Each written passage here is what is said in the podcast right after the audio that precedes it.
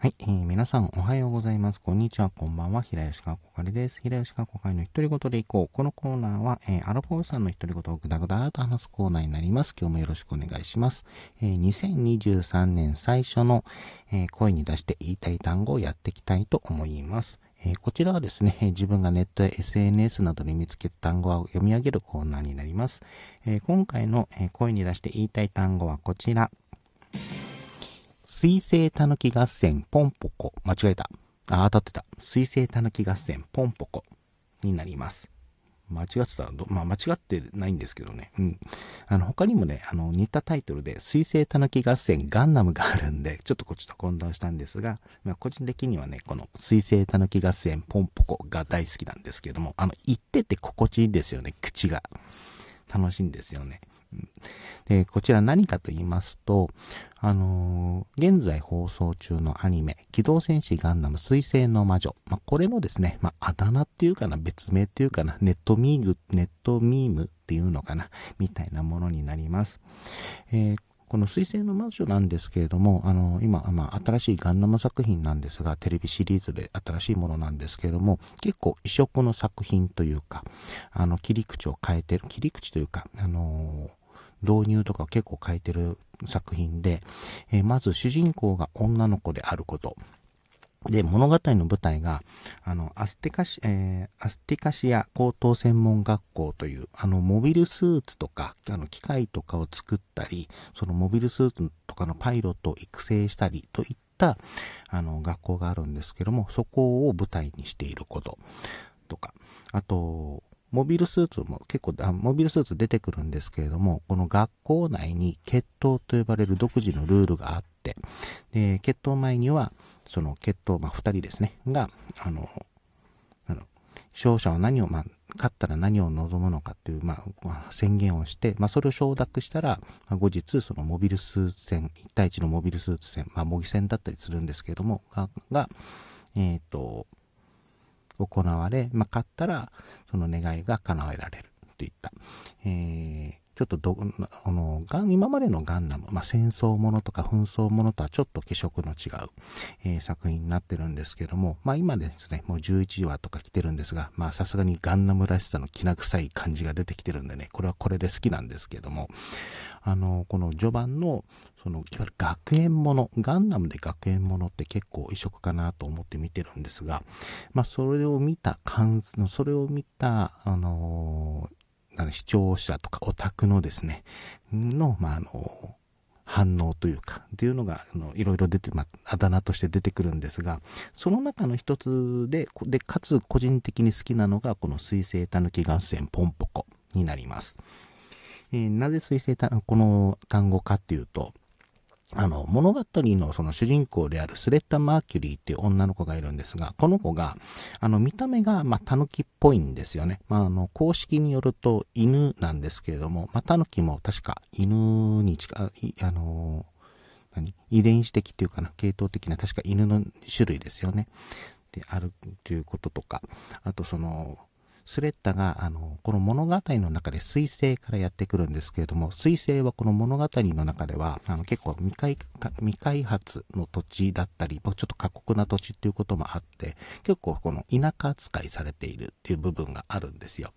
まあそういった部分もあって、とか、えっ、ー、と、あとそのスレッタのそのキャラクター性とかもあってかな。で、あの、水星たぬき合戦ポンポコとか、あの、水星たぬき合戦ガンダムとか、えー、言われるようになるんですけれども、他にも結構ね、あの、面白いあだ名っていうかな、あの、ネットミーム、ネットミーム的なやつがあって、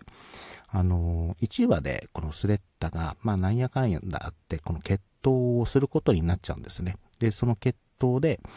この、これまでのその、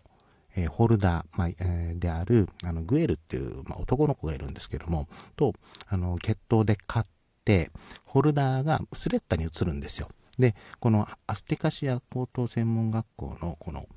あのまあ、ホルダーになると何が行う、あの、ホルダーになることで、あのまあ、この作品のヒロインって言っていいのかな、もう一人の主人公である、あの、ミオリネっていう女の子がいるんですが、この子の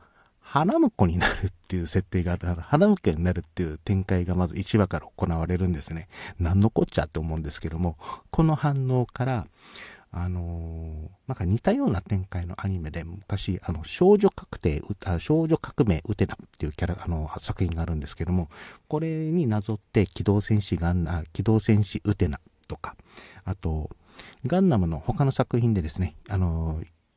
えっ、ー、と、ユニコーンガンダムという、あの、機動戦士ガンダムユニコーンという作品に出てくる、あの、主役機があるんですけども、これになぞって、あの、ユリコーンガンダムとか、あの、ユリの結婚のユリですね。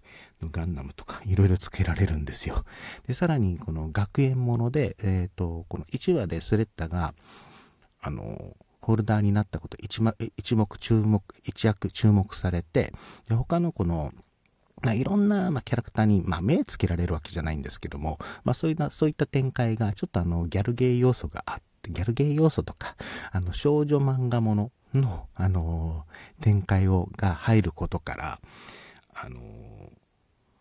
ときめきエアリアルとか、あの、昔あの、ときめきメモリアルってさ、あのゲームがあったんですけども、まあ、それになぞってときめきエアリアルとかね、あと、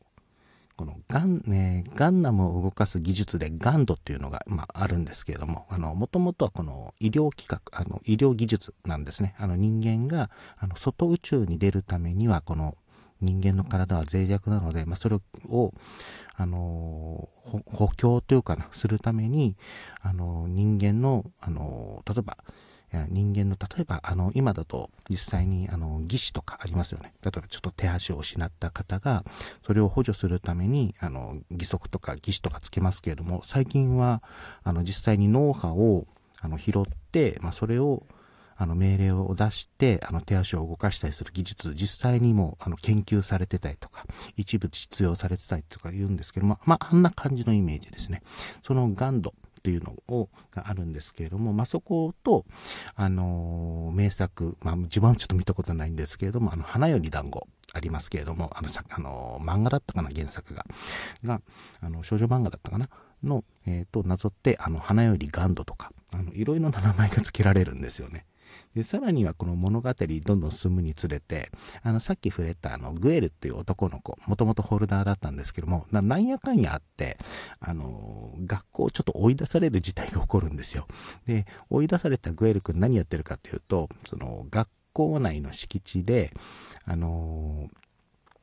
まあ、一人キャンプを行うことになるんですね。で、そのことから、あの、グエキャンと呼ばれるようになったり、まあ、これあれですね、あの、アニメとか実写とかになりました、あの、あの、ゆるキャンという、あの、キャンプブーム、あの、一人キャンプブームの、